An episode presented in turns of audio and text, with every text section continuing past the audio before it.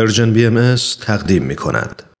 همراهان خوب رادیو پیام دوست در برنامه گزیده هایی از یک سخنرانی امروز بخش دوم گزیده های سخنرانی دکتر عرفان ثابتی رو میشنویم با عنوان آیا سیاست رهایی بخش ممکن است دکتر عرفان ثابتی نویسنده مترجم پژوهشگر جامعه شناسی جامعه شناسی دین فلسفه و استاد دانشگاه در کشور انگلستان هستند و این سخنرانی رو در بیست و دومین همایش سالانه انجمن ادب و هنر ایران ایراد کردند.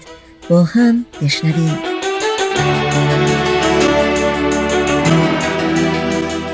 ما آدما تا وقتی که کنار هم زندگی می‌کنیم فقط نزدیکی جسمانی با هم داریم.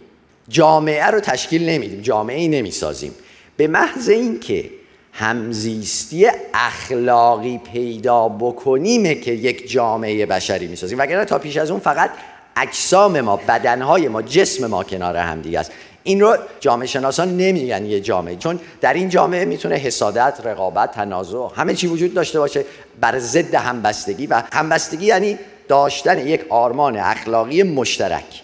بنابراین راهش فائق اومدن بر فقدان همبستگی و نادیده گرفتن مسلحت فردی و به تعبیر واتسلاو هاول زیستن در حقیقت و مرجح شمردن اخلاق بر سیاست هست. حالا ایشون هم میگه که اخلاق بر سیاست رو مرجح دونستن یعنی اینکه من حاضر باشم نه تنها برای بهروزی فردی خودم بلکه برای بهروزی دیگری هزینه بدم. یعنی تازه یک پله فراتر برم. به تعبیر لویناس می‌گفت ما سه جور بودن داریم. بودن کنار دیگری بودن با دیگری و بودن برای دیگری. این بودن برای دیگری هست که من رو به سوی یک آرمانی سوق میده که مثل همون افقی که مثال زدم هیچ وقت ما به اون افق قرار نیست برسیم نمی‌رسیم ولی همیشه جلو میریم و هیچ وقت به واقعیت رضایت نمیدیم تسلیم نمیشیم تن نمیدیم نمیگیم آلترناتیو داریم. کسی که به یه افقی نگاه می‌کنه همواره داره این واقعیت رو به پرسش و چالش می‌کشه مثل همون خنجر تمام مدت داره واقعیت رو تهدید می‌کنه و واقعیت رو به عقب میرونه. اما این کار همینطور که اشاره کردم باید هزینه داد و باید به تعبیری بر بیهسی اخلاقی غلبه کرد. ما وقتی میگیم بیهسی داریم به یک کژکاری یک نادرست کار کردن حواس پنجگانمون فیلم مسئله اشاره می‌کنیم. یا خوب نمی‌بینیم یا خوب نمیشنویم یا خوب قوه چشاییمون کار نمی‌کنه. به هر حال یک امر منفیه. گاهی ممکنه بیهسی مثبت باشه. مثلا وقتی که خیلی یکی درد شدیدی داره مسکنی می‌خوره برای یه مدتی یا قرار جراحی دا بکنه اینو برای مدتی بیهوش می‌کنن. بیهسی برای دوره کوتاهی خوبه. اما حتی در زمینه جسمانی و تنانه بیهسی دائمی چیز بدیه چون درد اتفاقا باید باشه تا ما باید بفهمیم یک مشکلی وجود داره. میگن خطرناکترین مهلکترین مرگبارترین سرطان ها اونهایی هستند که در مراحل اولیه ظهور خودشون و رشد خودشون اتفاقا درد ندارن. چون درد ندارن شما نمی‌فهمید که مشکلی دارید. درد اتفاقا ما رو بیدار می‌کنه هوشیار می‌کنه آگاه می‌کنه که زودتر قبل از اینکه دیر بشه در پی درمان براییم اما اون سرطان هایی که اینطوری نیستن مرگبارترین هستن. مثلا سرطان لوز المعده بنابراین بیهسی هم نه تنها در زمینه جسمانی بلکه حتی در زمینه اخلاقی هم بده به این معنا که ما اگر یه جامعه داشته باشیم که تمام مدت به فکر منافع شخصی خودمون باشیم و هیچ کسی به مسلحت دیگری به بودن برای دیگری اهمیت نده یعنی یه بیهسی اخلاقی دچار شده باشه. اگر کارگری رو از حقش محروم می‌کنن معلمی رو به زندان میاندازند مسیحی رو باهایی رو در زندان می‌کنن به صرف عقایدش زنی رو به صرف هجاب از سر برداشتن محکوم و متهم می‌کنن و دیگران فقط تماشاگر و نظارگر او هستند و با او اعلان همبستگی نمی‌کنن این جامعه به بیهسی اخلاقی مبتلاست. چرا؟ چون اگه احساس می‌کرد درد دیگری درد اوه باید واکنش نشون می‌داد. پس میشه استفاده کرد گفت این بیهسی اخلاقیه. چون وقتی دیگری رو آزار میدن من دردی احساس نمی‌کنم واکنش نشان نمیدم.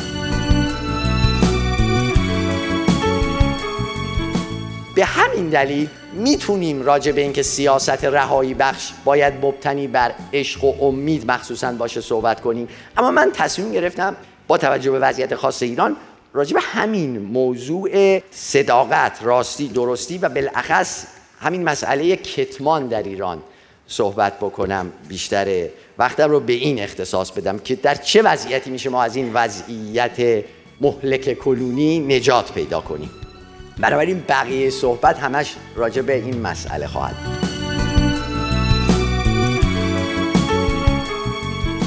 شنونده برنامه گزیده های از یک سخنرانی از رادیو پیام دوست هستید بعد از لحظات موسیقی ادامه این برنامه رو با هم دنبال می کنیم.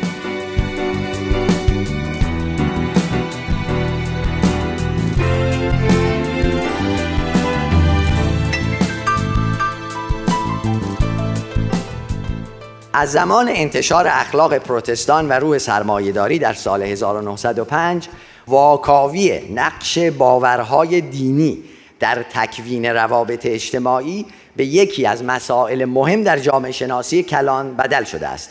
به نظر ماکس وبر میان باورهای دینی و اخلاق عملی همبستگی های معینی وجود دارد. همین همبستگی هاست که توسعه فرهنگ مادی را از ادیان متأثر کرده است. هرچند وبر می‌خواهد نقش نیروهای دینی در تکوین فرهنگ مدرن را مشخص کند اما هرگز رفرماسیون یا جنبش اصلاح دین را تنها عامل پیدایش سرمایداری نمی‌داند. او آمدانه از اشاره به علیت خودداری می کند و در عوض از وجود پیوندهای انتخابی میان آین پروتستان و سرمایداری سخن می‌گوید. زیرا بر این باور است که عوامل تاریخی متعددی در ظهور سرمایهداری نقش داشتند و اخلاق پروتستانی یکی از این عوامل مهم بوده است. بر همین قیاس بی تردید می توان سلطه دیرینه بعضی از آموزه های فقهی همچون جواز تقیه و توریه را یکی از عوامل اصلی بی شمار بسیاری از ایرانیان به حقیقت و تعقیب مسلحت فردی آن هم به بهای نفع جمعی دانست.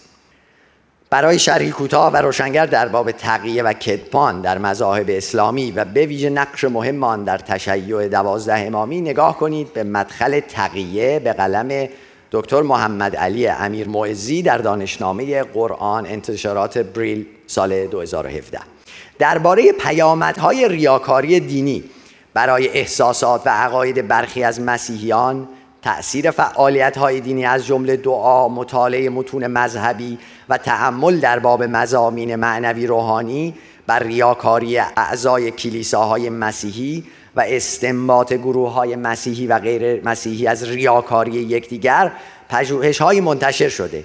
اما بنده تاکنون نتوانستم به مطالعات مشابهی درباره جوامع اسلامی دست یابم. متخصصان روانشناسی اجتماعی ریاکاری اخلاقی را به انواعی همچون فریبکاری اخلاقی کاربرد موازین اخلاقی دوگانه و ضعف اخلاقی تقسیم کردند. در نوع اول افراد یا نهادها به دروغ ادعا می کنند که کارشان انگیزه اخلاقی داشته.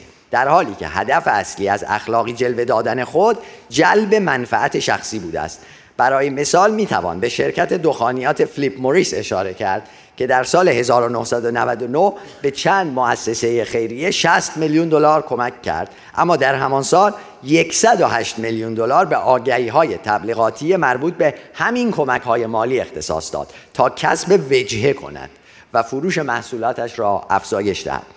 در نوع دوم یعنی کاربرد موازین اخلاقی دوگانه افراد یا نهادها در ارزیابی سرپیچی خود از اصول اخلاقی موازینی را به کار می‌گیرند که با موازین مورد استفاده آنها در ارزیابی سرپیچی دیگران از اصول اخلاقی تفاوت دارد.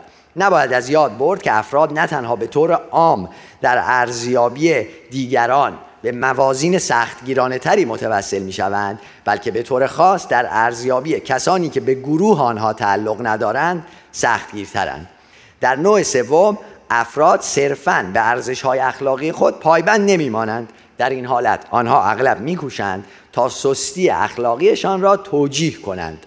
برای مثال کسی که با پیروی از خیشاوند سالاری انصاف را زیر پا گذاشته ادعا می کند که انگیزه رفتار نامنصفانهش نه جلب منفعت شخصی بلکه نوع دوستی بوده است. برخی دیگر نیز ممکن است برای کاهش احساس گناه خود بگویند چون دیگری آنها را فریب داده چاره جز معامله به مثل نداشتند. بوغلمون صفتی به تعبیر بعضی از نظریه پردازان روانشناسی اجتماعی عبارت است از تقلید ناخودآگاه حالتها و رفتارهای دیگران یا همان انتباق فرد با بافتار اجتماعی که به تعاملات اجتماعی آنها کمک می کند اما بعضی دیگر از صاحب نظران بوغلمون صفتی را نوعی جعل اولویت می دانند که فرد از طریق آن در واکنش به فشارهای اجتماعی تظاهر می کند که همان اولویت ها یا خواسته های رایج در جامعه را داراست. هرچند در واقع اولویت یا خواسته های دیگری دارد. تقیه نیز چنین است. زیرا فرد در واکنش به فشارهای سیاسی و یا آزار و اذیت دینی به باور به اعتقادات مذهبی دیگری ورای عقاید شخصی خود تظاهر می کند تا از تنبیهات اجتماعی بپرهیزد و یا به پاداش های اجتماعی دست یابد. ریاکاری دینی را می‌توان به انواع ذهنی یعنی احساسات و عقاید و عینی یعنی رفتارها تقسیم کرد. در ریاکاری ذهنی منفعل فرد به رغم تظاهر به تعلق به یک گروه دینی خاص به اعتقادات گروه باور ندارد. در ریاکاری ذهنی فعال فرد به رغم تظاهر به تعلق به یک گروه دینی خاص با اعتقادات گروه مخالف و در نهان کافر یا مرتد است. در ریاکاری عینی منفعل فرد به رغم تظاهر به تعلق به یک گروه دینی خاص به موازین رفتاری گروه پایبند نیست و در نوع عینی فعال فرد به رغم تظاهر به تعلق به یک گروه دینی خاص به دروغ خود را ملتزم بر موازین رفتاری گروه نشان می دهد یا رفتارهای ناسازگار با آن موازین دارد.